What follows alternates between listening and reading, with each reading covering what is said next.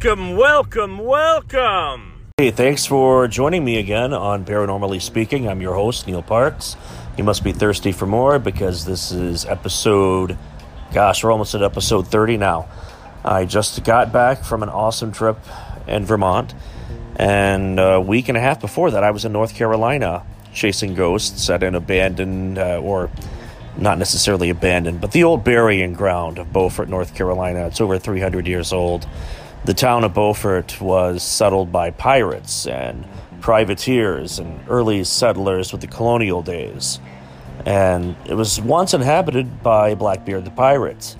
In fact, Queen Anne's Revenge, one of his most notorious ships, sits at the bottom uh, outside of the inlet area, uh, facing north away from the, the village. It originally started as a fishing village. It was a great hideaway for notorious pirates and bandits and privateers. Well, privateers doing the work of the queen, unless they got a little greedy, then they became pirates. Anyway, had a great time. It's a getaway spot that we always stop every year. We have a summer home down there.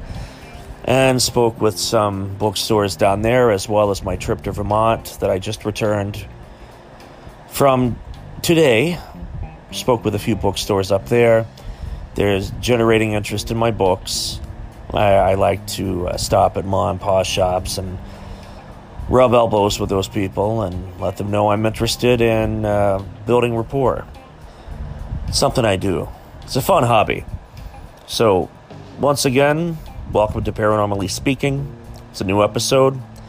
Uh, today I'll be discussing Bigfoot, Champ in Lake Champlain as well, which is the Loch Ness Monster's cousin here in the United States. Also, various other strange and yet undiscovered cryptozoological creatures or things that were thought to have long been dead. Hang tight, thank you. Imagine no longer being tied down to your computer, but having the freedom to take live talk radio with you anywhere you go. TalkStream Live introduces our first ever iPhone application. The talk shows you follow now follow you. And your iPhone is now the fastest and easiest way to stay connected to the best talk radio on the internet. Listen to live talk shows 24 hours a day, 7 days a week. Mobile talk radio from TalkStream Live. Now available in the iTunes App Store.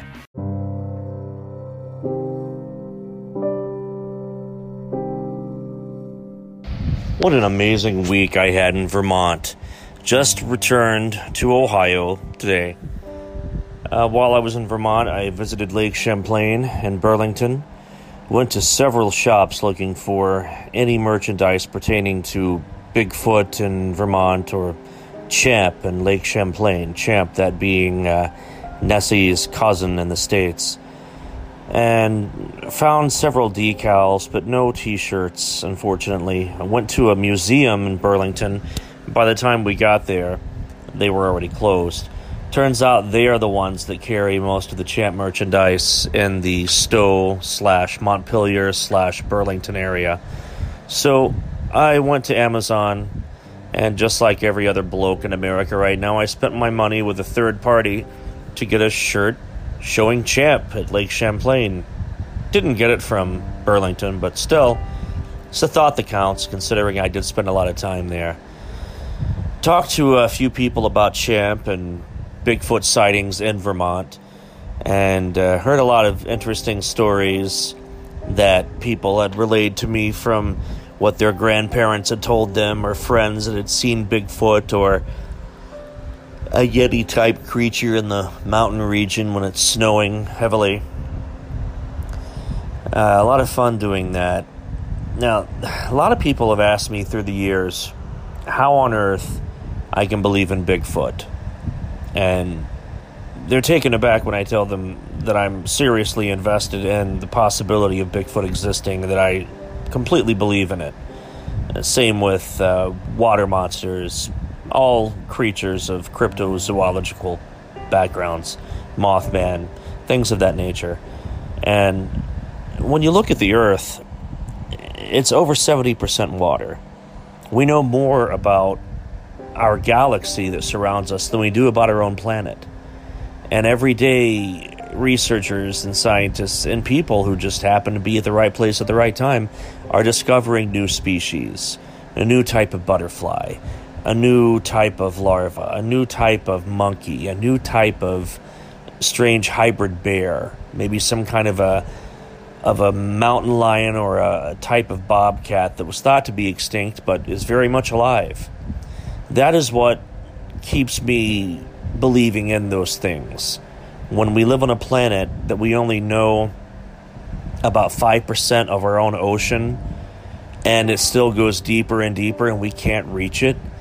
And a lot of the wilderness within the United States alone, not just jungle regions outside of the US and in third world countries and desert regions that are untouched by man or man may have never set foot on.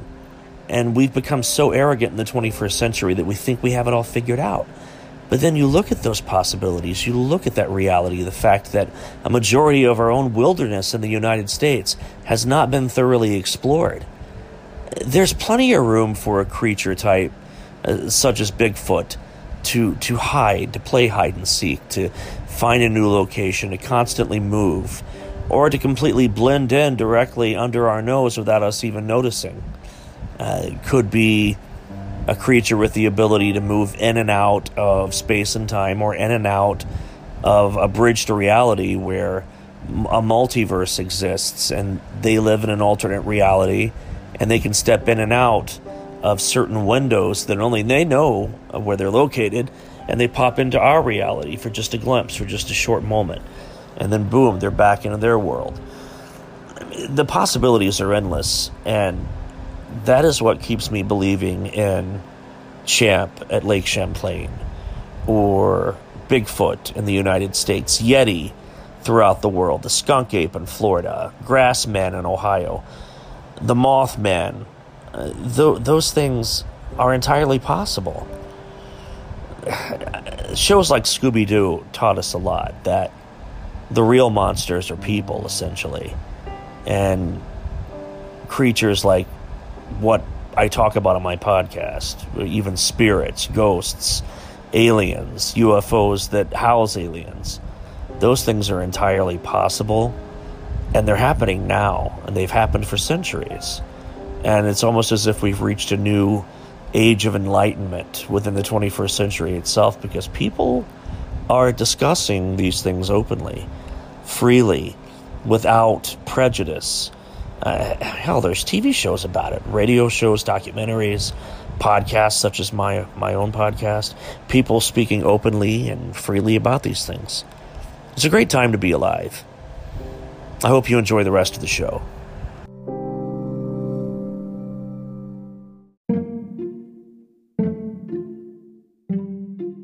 Are the giants really among us? Did they ever leave? Where did they go? The Nephilim Chronicles Fallen Angels in the Ohio Valley. Giant humans called the Nephilim once roamed the earth. The Nephilim Chronicles Fallen Angels in the Ohio Valley documents the migration of the counted giants in the Bible known as the Amorites to North America. This blog the Nephilim Chronicles is dedicated to the historic documents that shows this mysterious chapter in the Bible, and actually that it's true. Fifty giant tombs were just recently discovered on the banks of the Ohio River and believed to be the King's Graveyard, as it was called. Corn Island is located at the southern bend of the Ohio River. It was flooded by the construction of the dam in the 1920s. The other cemetery contains the bones of 50 dead kings, or being referred to as kings. The tombs are made of rough, hewn stone, and the occupants were all men. Not one of was less than six and a half to seven feet high. They were buried in sitting posture, and their faces turned toward the rising sun, and their weapons must have been buried with them. Evidently, placed on their laps, according to reports, but the peculiar coincidence is that the left temple of each had been crushed in by some blunt instrument, whether it was as religious rite or a precaution against burying them alive is a matter of surmise. One would surmise that considering the writer who opened one of the graves with Professor Green, the eminent geologist and at one time state geologist of Indiana, believes it was a religious rite.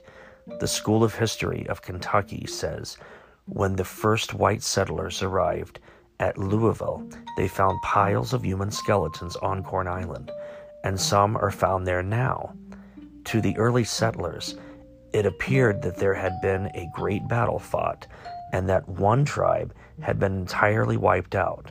All of the skeletons were those of people of medium stature, save one, that of a man, and he must have been seven feet tall, according to the reports. On the banks of the falls to this day are found to be found thousands of Indian arrows and spearheads, with an occasional battle axe. And once a stone owl was found that had probably been fashioned by one of the prehistoric people at that time. The description represents the concrete facts and is the corroborative evidence of the weird tale told by Mrs. Kelly and her ancestors and their mystic chant of the vanishing of a strange race of people. The story had better be given in her own words to the writer of this narrative. Valentine Kelly, who was a spiritualist, told the writer that he was once standing on a shed near the royal tombs when a gigantic white man with yellow hair peered in at the window.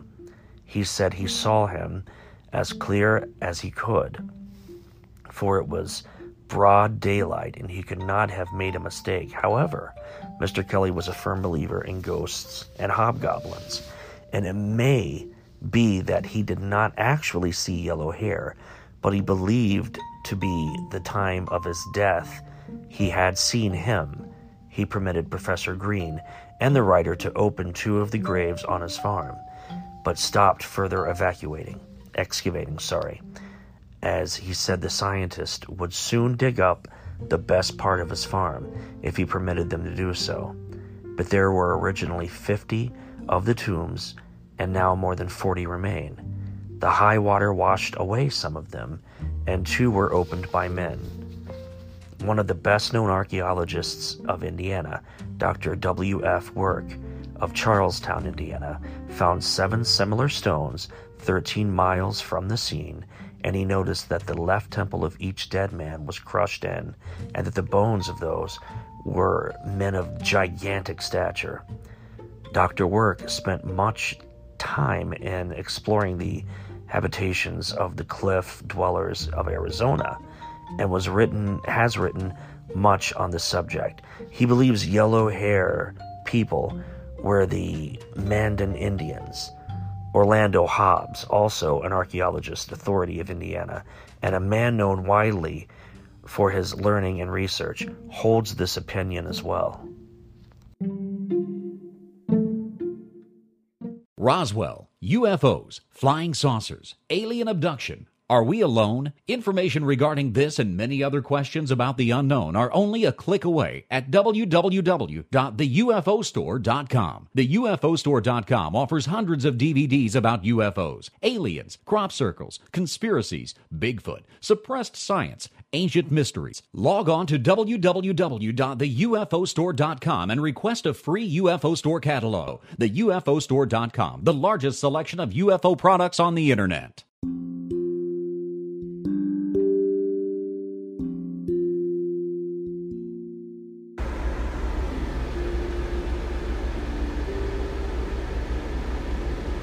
India's military claimed photos are footprints of the mysterious and mythical Yeti. The military members found the tracks near a base camp. Because the tracks had been seen by such a large number of soldiers, they then tweeted the image out of to their some 6 million followers, sparking both interest and ridicule. The Yeti is a creature said to be related to North America's Sasquatch, also known as Bigfoot. The footprints of the mythical beast are measuring up to 32 by 15 inches close to the Makalu base camp on the 9th of April 2019. This elusive snowman has only been sighted at Makalu Barun National Park in the past. Samples of items found long ago in the Himalayan mountains have been tested, with one item found to be a finger bone of a normal human, and some hair turned out to be from an extinct polar bear.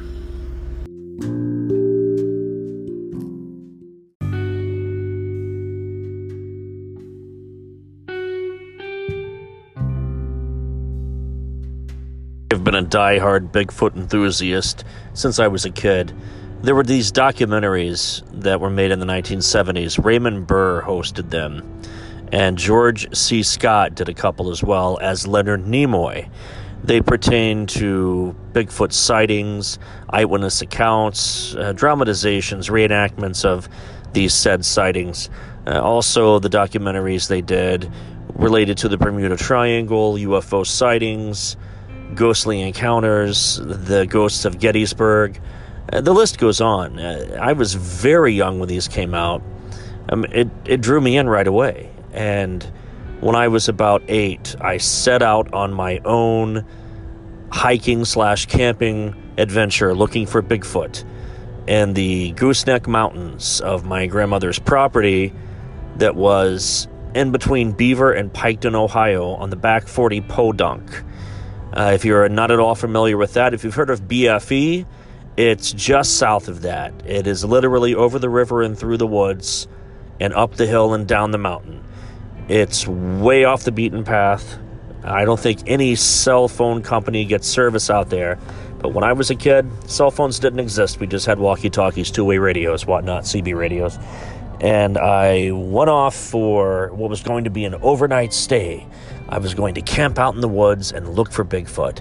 Lo and behold, it took me a few hours before I got bored and came home because instead of finding Bigfoot, I in fact discovered um, a deer carcass, a beehive where I almost got stung by bees, and a cave where something was snarling and growling from the inside. Um, chances are it was either a bear or a bobcat.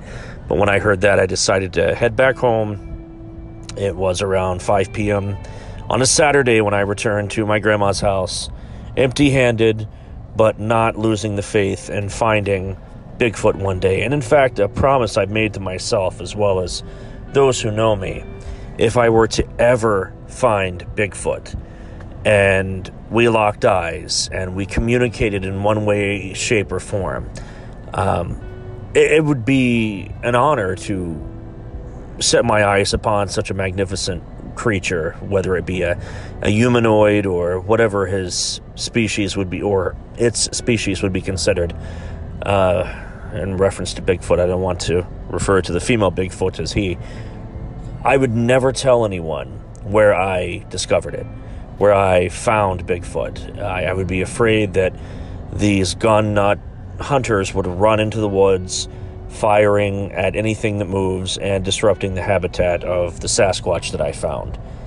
And that would just break my heart because they are literally an endangered species. In fact, the government has already acknowledged that these things exist. I mean, since the 1960s, they have put in the certain states have put in their state's register as well as their almanacs uh, certain species that you will encounter, certain types of animals you will encounter, uh, while camping in the wilderness, while hiking the woods, while going and exploring the mountains, rock climbing, rappelling, what have you.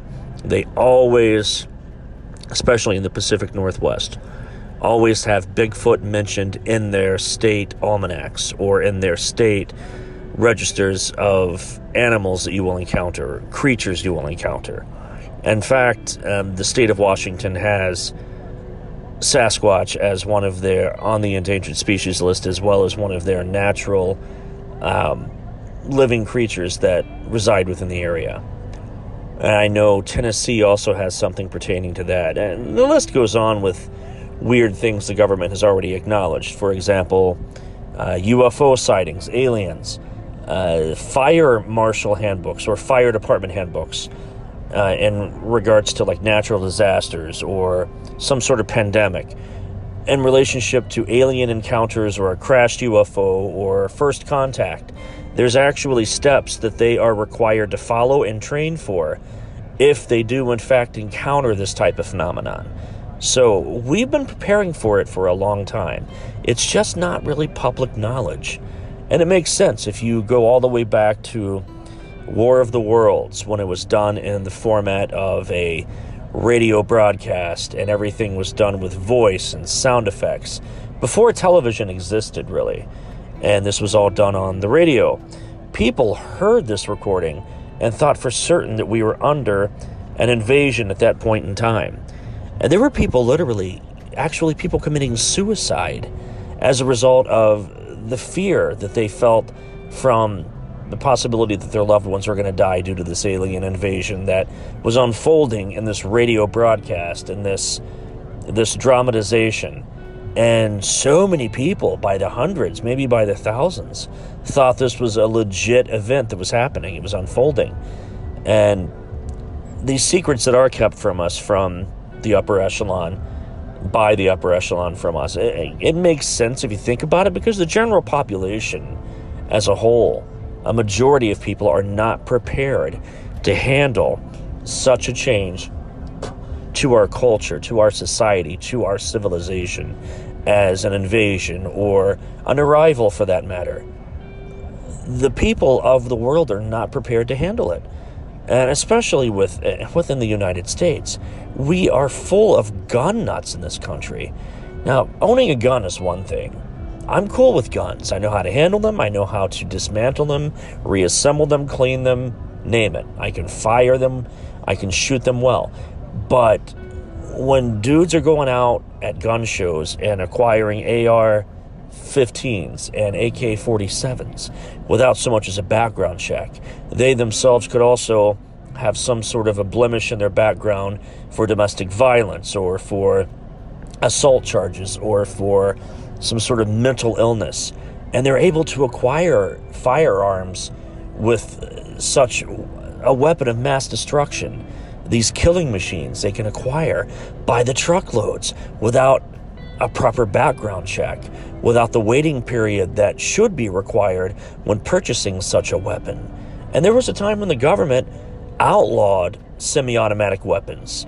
In fact, it was the Republicans who called for the banning of semi automatic weapons. But now we have this new superpower that's running the boat and steering it directly into the rocks. And they're like, oh no, bump stocks are cool. That just turns your semi automatic weapon into a fully automatic weapon. Why not? Because the NRA is lacing their pockets and funneling so much money into the GOP that they're bought and paid for by them. So, of course, they're going to kowtow to that. The NRA, in that aspect, they're acting like a bunch of thugs, like the Teamsters, when they were bullying people into unions and doing dirty deeds behind closed doors to manipulate the money that was being paid into said unions. Uh, there's got to be a ceiling here where eventually they bump their heads and it's like, okay, this is where it stops. Have we not reached that point yet? An invasion or an arrival from some alien species would cause these lunatics that are acquiring these uh, killing machines, these weapons of mass destruction, to essentially start an interstellar war because they would run out to the yards of their homes or their buddies' houses, get lit up on moonshine, and start firing at whatever they saw in the sky. And their weapons are far more advanced than ours. So all it would do is just piss them off and then it would cause us to become completely vaporized. It's just a key point to think about. We're really, as a civilization, not prepared for the truth, not equipped to handle it. It would change everything about what we know and what modern science has taught us and what known science can comprehend.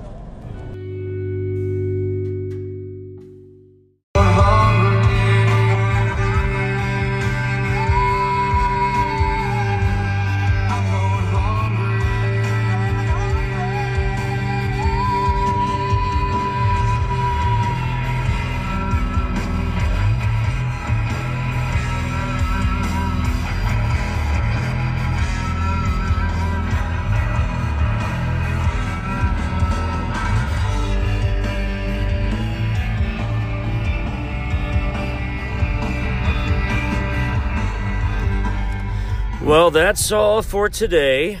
I hope you had a good time listening. I hope I didn't bore you, upset you, terrify you, cause you to hate me, cause you to not want to listen next week, cause you to withdraw from society. I hope that I just offered entertainment, enlightenment, and a good time, and killed about 25 minutes of your day. I'll do better next time. Have a great weekend. I'll keep you posted on what's going on in my life, and perhaps next week I'll do another reading from one of my books. And I, I think I'll do it from what's been hailed as my scariest book to date, which is what was released in 2018. My fifth book, Haunted Enough Terrifying Tales to Tell Your Friends. So I'll go by that. I'll choose one of those more scary adult stories and make sure that uh, you keep your lights on when you listen to it. Have a good night and keep watching the skies and watch what's moving in the woods. Thank you.